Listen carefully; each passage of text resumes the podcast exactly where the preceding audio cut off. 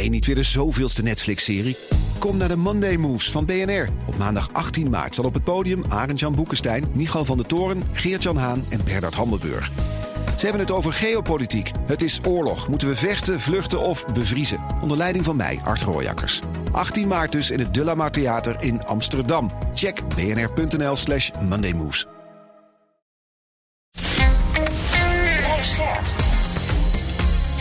BNR Nieuwsradio. Boekenstein en de Wijk. Mark Beekhuis. Welkom bij Boekenstein en de Wijk. Het is woensdag, dag 455 van de Russische oorlog in Oekraïne. Arend Jan, Rob, goed dat jullie er weer zijn. Ja, we hebben, Zeker. Dus, uh, we hebben Groningen overleefd gisteravond. Dat was eigenlijk, uh, en eigenlijk ging het heel goed, Rob. Vond je niet? Ging echt prima. Ik vond het ontzettend leuk. Uh, geweldige zaal. Ja. Het is ook een prachtige zaal, hè, die uh, ja, Schouwburg Spot in, in Groningen. Maar goed, we gaan aanstaande zaterdag gaan we naar Breda. Chassé Theater, ook prachtig.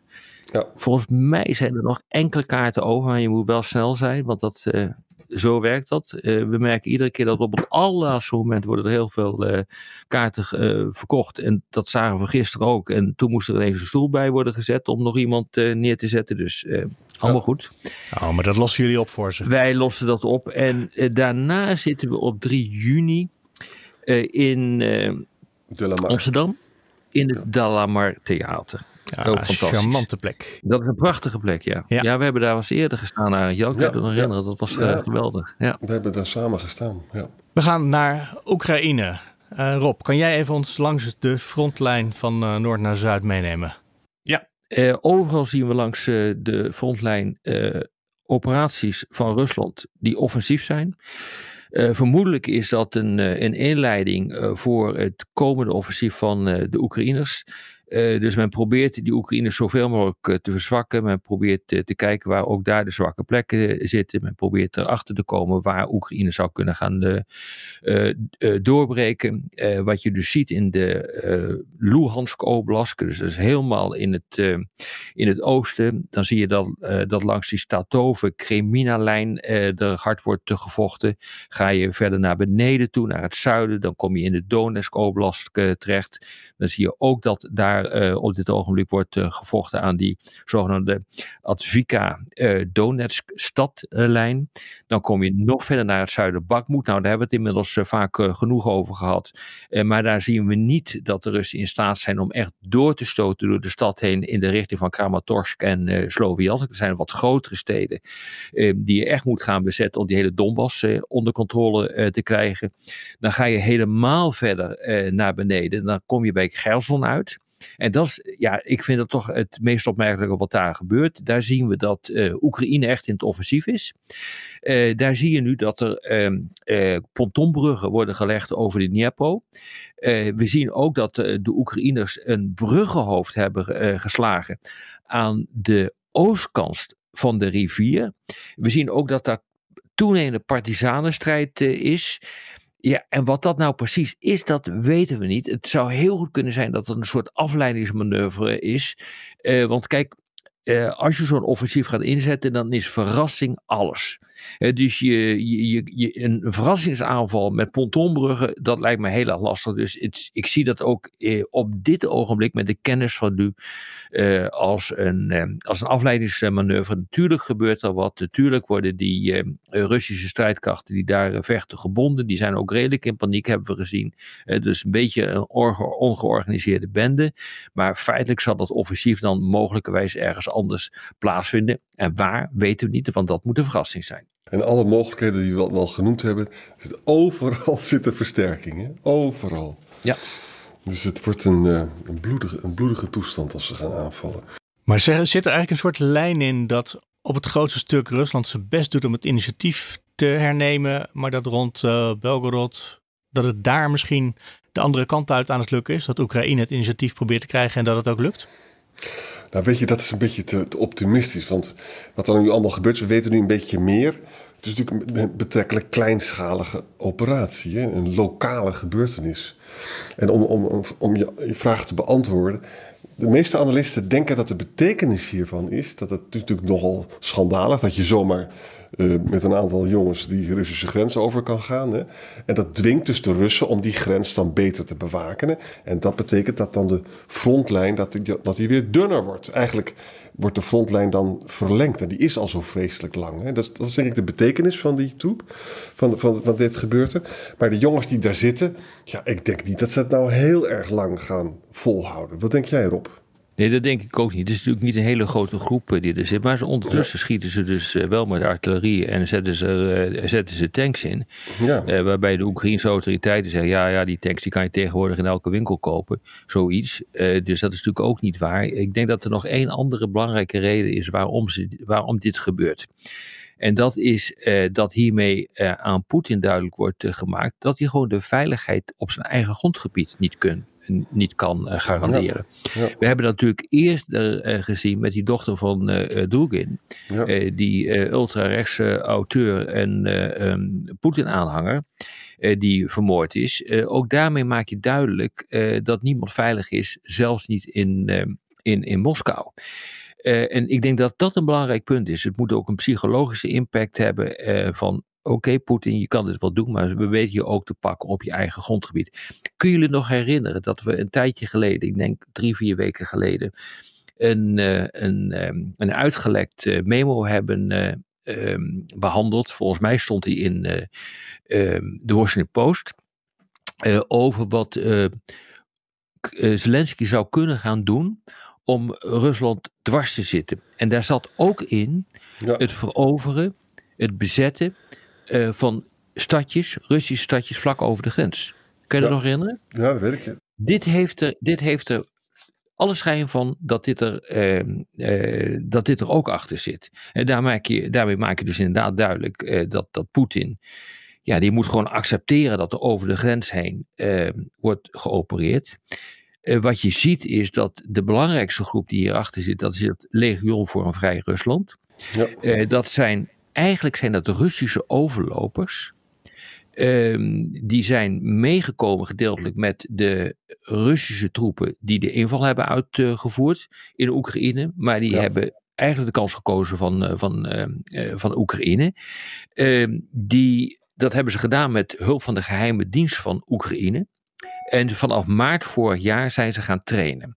Het interessante hiervan is dat ze vallen onder dat internationaal legioen van Oekraïne. En dat is een soort vreemdelingenlegioen, uh, waarbij uh, mensen uit andere landen uh, zich kunnen aansluiten bij de strijd in Oekraïne. En dat is een soort paraplu-organisatie waar dus ook dat legioen van een vrije Rusland onder valt. Nou, en dan zijn er ook nu op dit ogenblik nieuwe geruchten dat ook het zogenaamde Russische vrijwilligerskorps uh, eraan meedoen. Die hebben in maart in Briansk al eens een keer een operatie uitgevoerd. En dat is uh, de groep die uh, Arend Jan eerder noemt, uh, volgens mij twee podcasts geleden. De militaire organisatie en die is gevuld met nogal wat neonazis. Ja, en als je die jongens dus volgt, hè, die hebben dus in Keulen hebben ze huis gehouden, zijn er ook uit de EU gegooid. En dit is natuurlijk, moeten we het wel even over hebben, want kijk, is een beetje pijnlijk allemaal. Hè? Want de, de Poetin zegt dus dat de, alle mensen in Kiev nazi's zijn, wat natuurlijk totale onzin is. Hè? Uh, maar het is natuurlijk wel een beetje pijnlijk dat Oekraïne nu gesteund wordt door een klein, heel klein groepje. Misschien niet meer dan 50 man. Hè? Die wel echt neonazies zijn. Dus dat gaat Rusland natuurlijk enorm uit, uh, uitbuiten, propagand, propagandistisch gezien, denk ik. Hè? Maar wie bewapent die mensen op het ogenblik? Want dat zijn dus Russen in Rusland. Uh, die Oekraïne steunen, overlopers, zei je. Maar een tank kan je dus niet op elke straathoek kopen, zei je ook al. Dus waar komen hun wapens vandaan?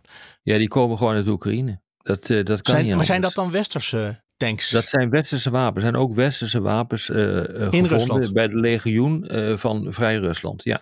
ja. ja. Die hebben dus ook voertuigen van, uh, die uit Amerika zijn geïmporteerd uh, gebruikt. Die operatie heeft nu drie dagen geduurd. Vervolgens hebben uh, de Russen gezegd: oké, dan gaan we nu een contra-terrorisme-operatie uitvoeren. Nou, dus die steden schijnen nu op dit ogenblik schoongeveegd te zijn. Ondertussen kregen ze nog wel een hele droneaanval over zich heen. Dus je kunt je ook afvragen: waar komen die drones dan vandaan? Ja. maar het is, het is redelijk schimmig wat er, wat er gebeurt. Maar het is ook niet te onderschatten. Want dat legioen voor een vrije Rusland, daarvan weten we dat het twee bataljons groot is. Ja, en ze hebben veel en, gedaan. En, dat, zijn toch, dat, dat zijn toch meerdere honderden mensen die daarin zitten. Ja, zeker. Drone-aanslagen. Ze hebben een pijplijn hebben ze opgeblazen. Ja. Brand, eh, huizen en auto's en gebouwen beschadigd. Hè. Peskov reageerde ook in, in het begin heel diep bezorgd. Hè. Maar wat er dan dus gebeurt is ook zo interessant. Toen het in maart gebeurde, weet je wel, met, die, met de Russian uh, Vrijwilligerscorps... Toen uh, kwam dus de Russische Veiligheidsraad uh, gelijk bijeen. Dat hebben ze nu niet Nu gedaan. niet gedaan, Ex, ja. Expres niet, omdat ze natuurlijk juist heel erg geschrokken zijn, denk ik. Hè? En de pro-Russische bloggers reageren ook heel erg op dit, dit, deze events. En ze zeggen bijvoorbeeld die Gurken, die we zo goed kennen, hè, van ja, dit is toch wel heel kwalijk. Het is een nieuwe uitdaging voor Rusland. Want ja, we hebben nou grenssoldaten nodig. En dan wordt dus de rest wordt dan, front wordt dan dunner. Hè? Mm -hmm. uh, Peskov noemt de aanvallers uh, ook heel bewust, dat zijn allemaal Oekraïners. Terwijl het gewoon Russen zijn natuurlijk. Hè? Dus de propaganda werkt weer op volle toeren. Nou ja, drie Amerikaanse voertuigen. Daar wordt natuurlijk het State Department direct uh, op ondervraagd. Ja, er zijn Amerikaanse voertuigen. Dat mocht toch allemaal niet, hè? Maar de, de, de, woordvoerder zei toen van... ja, maar kijk, wij hebben ook niet de Oekraïne in de hand. Het kan natuurlijk best zijn dat Oekraïne misschien... de drie van die Amerikaanse voertuigen dan gegeven heeft aan die jongens. En daar zijn wij dan ook niet verantwoordelijk voor, zei die, die man. Hè? Het gaat over dus die Mine Resistant Ambush Protected, de MRA PACE. Daar zullen we nog veel van horen, want er zitten overal mijnen. En die dingen heb je dus verschrikkelijk nodig. Nee, daar kom je niet zomaar aan hoor. Die kan je echt niet in de winkel om de hoek kopen.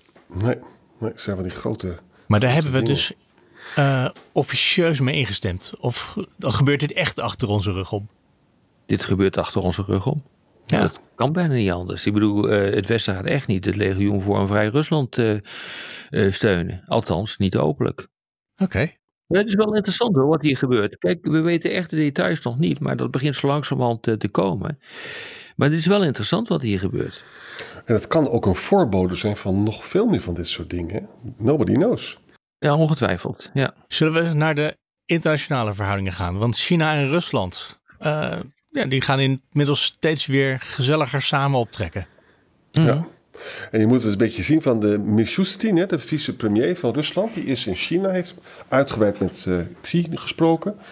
Nou, ze komen met een ronkende verklaring dat er versterkte banden zijn en nieuwe handelsdeals en investeringsdeals. Maar ook toch wel echt, uh, wij gaan veel meer samen optrekken in de internationale, multilaterale internationale organisaties. De VN en de BRICS en de G20. En ook in de Shanghai Cooperation Organization. Hè? Ja. Nou, dit is een gevolg. Kijk, in de G7 zit China niet en ook Rusland niet. En de G7 heeft heel duidelijk gesproken over nieuwe sancties uh, ten aanzien van Rusland. Dus dat, dan je, de G7 drijft dan natuurlijk ook China en Rusland meer in één kamp.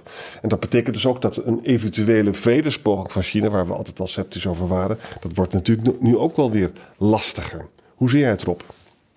Ja, dat, dat denk ik wel. Als je kijkt wat er vorige week is gebeurd. Hè, je noemde de G7, natuurlijk een hele belangrijke vergadering. Maar tegelijkertijd heeft er ook een uh, bijeenkomst plaatsgevonden van Xi. Uh, met zijn collega's uit de stand. Dus de, de, Kazachstan, Kyrgyzstan, Turkmenistan, Oezbekistan. Hè, dus de oude Sovjet-republieken. Ik vind het allemaal moeilijk met elkaar te rijmen. Want te, aan de ene kant is die ongelimiteerde vriendschap. die nu weer verder bezegeld wordt met dat, met dat bezoek van de Russische premier. En alle samenwerkingsprojecten die hij heeft voorgesteld, inclusief sportsamenwerking. Ja, en en terwijl je tegelijkertijd ziet uh, dat uh, China zich invreet eigenlijk in uh, de bufferzone van Rusland. En in de sfeer, de invloedssfeer van Rusland. Terwijl Rusland even een paar duizend kilometer naar het westen bezig is om de invloedssfeer te vergroten in Oekraïne. Dit is wel curieus hoor, wat hier aan de hand is. Ja, China danst op twee bruiloften tegelijkertijd. Hè? Ja. In de achtertuin van Rusland uh, probeer je te stoken en macht te verzamelen en macht uit te oefenen. En tegelijkertijd steun je ook half Rusland. Hè? Dat is wat er aan de hand is. En, dat, en overigens vind ik het zelf wel een probleem hoor. Dat die G7 is natuurlijk belangrijk voor machtsprojectie en zo. Maar je, dit, dit, dit is het gevolg daarvan. Hè? Als je dus, uh, dit is het gevolg ervan. Terwijl je eigenlijk zou willen dat China druk op Rusland, een matigende invloed op Rusland zou hebben. En dat bereik je ja. op deze manier niet. Je zou ze bijna willen uitspelen. China wel lid maken en Rusland nog even niet. ja, wat, wat, je ziet dus dat de Amerikanen die handelen hier ook mee hoor. Uh, dus er is ook een scheuring nu uh, eigenlijk in benadering uh, van, van de Verenigde Staten. Waar mensen als Yellen, minister van Financiën, die is redelijk rustig. Die zegt, laten we nou niet op de spits drijven. We moeten wel proberen om een werkbare relatie te onderhouden met, met China. Terwijl anderen, Sullivan bijvoorbeeld, hoewel die wel acht uur in, in Wenen, acht uur lang in Wenen met Wang Yi heeft gesproken, de Chinese afgevaardigde. Dus dat is op zich heel goed, maar die staan er veel havikachtiger in. Ja. Maar wat je, wat je ziet nu, is dat ook het debat in uh, Amerika aan het verschuiven is. Vroeger wilde Amerika, nou vroeger, een paar weken geleden nog, wilde Amerika ontkoppelen, de economie van China compleet ontkoppelen van de wereldeconomie. Ja. En nu gaat het over de-risking. Dus ja, Europa heeft gewonnen, hè, eigenlijk. Uh, Europa heeft gewonnen. Het is een typisch Europees concept. De-risken de betekent uh, probeer de risico's van de relatie met China zoveel mogelijk uh, te verminderen, maar ontkoppel niet. En, want, en daar ligt het besef aan de grondslag dat je China uiteindelijk toch nodig hebt, omdat China grondstoffen levert, groene technologie levert en we kunnen daar niet zonder. Uh, en dat besef begint nu uh, eigenlijk ook door te dringen in de Verenigde Staten. Jelle wist dat al lang. Maar een aantal andere hoge plaatsen in de regering beginnen dat nu ook in te zien. En dat, dat zie je dus nu ook in de, toon die wordt aangeslagen in, het, in, in de communiqués. Ja. Ik wil nog even naar twee laatste dingetjes. Het zijn niet zulke hele grote onderwerpen, denk ik. Maar uh, Lukashenko, dus dan hebben we het over Belarus. Die is ziek, maar wel naar Moskou gegaan. Ja, we weten er eigenlijk niks van. Hij lijkt dus, hij is bij allerlei uh, gebeurtenissen waar hij normaal altijd een toespraak houdt, is niet komen opdagen. Hij was toen ook uh, tijdens die, die hele belangrijke uh, dag waar, waarop de, de, Russische bijdrage aan de, de, ondergang van Hitler wordt gevierd. Daar zat hij ook een beetje ziek, ziek erbij. Maar hij schijnt dus nu naar Moskou vloog zijn. Sommige mensen denken dat hij daar voor ziekenhuisopname, maar we weten er gewoon niks van. Het is wel spannend, want de oppositie van Wit-Rusland die praat hier ook over. Hè? En die denken van ja, het is een kans voor ons als, deze, als het regime zo verzwakt. Maar daar zal Poetin ongetwijfeld anders over denken. Die ziet het ook als een kans, natuurlijk. Ja, natuurlijk. En uh, realiseren wordt iedere keer gezegd van uh, de Baltische Staten zijn de volgende die worden ingelijfd. Nee, Belarus is de volgende. Ja, exact. exact. Ja, Oké, maar dit houdt ons wel wel een dag of tien bezig, zo uh, on en off. Maar we weten eigenlijk nog steeds heel weinig over hoe het met de man gaat en hoe het dus nou met het land gaat. Nou ja, dat dat land verzwakt en dat het steeds meer onder invloed van Rusland komt te staan is, is, is helder. Ja. ja. Uh, en uh, de Wall Street Journal journalist. Ja, nou, dat is ontzettend treurig. Is dat zijn ouders waren er nu bij. Uh, en ook zijn advocaten. En het is zijn, zijn voorarrest, zou je dat kunnen zeggen, is nu met drie maanden verlengd. Hè? En de, Biden hoopt heel erg dat er een gevangenenruil zou, kunnen komen. Maar dat kan pas nadat er een, een, een uitspraak is, een rechtelijke beslissing. Hè? En die rechtelijke beslissing wordt steeds maar weer uitgesteld. Dus die, uh, die jongen die gaat door een hel heen, lijkt me. En zijn ouders natuurlijk ook. Zijn vader zei van, ik hoop dat uh, mijn zoon net zo sterk is als mijn vrouw. Nou, dat geeft al aan hoe, de, hoe hoog de emoties daar uh, oplopen. Het is gewoon vreselijk wat daar, wat daar gebeurt. En hij heeft ook de pech dat hij nu, nu gevangen genomen is Terwijl dus de relaties tussen Amerika en de VS werkelijk op een dieptepunt zijn uh, beland. Hè? Dus dat ziet er niet goed uit. Dan eindigen we deze dag een beetje somber. Uh, dat is ja. wel. Uh, maar ja, goed. Zo is het soms ook in uh, Boekstein in de Wijk, denk ik. Hè? ja, Tja. Maar de theatervoorstelling, die is vrolijk. Die is vrolijk, zeker. Kijk, bnr.nl slash theater. Ik zeg tot morgen. Tot morgen. Tot morgen. Ik ben Sylvia van Solft. Betaalt u te veel huur of huurt u te veel kantoorruimte? Solft heeft de oplossing. Van werkplekadvies, huuronderhandeling tot een verbouwing, wij ontzorgen u. Kijk voor al onze diensten op soft.nl.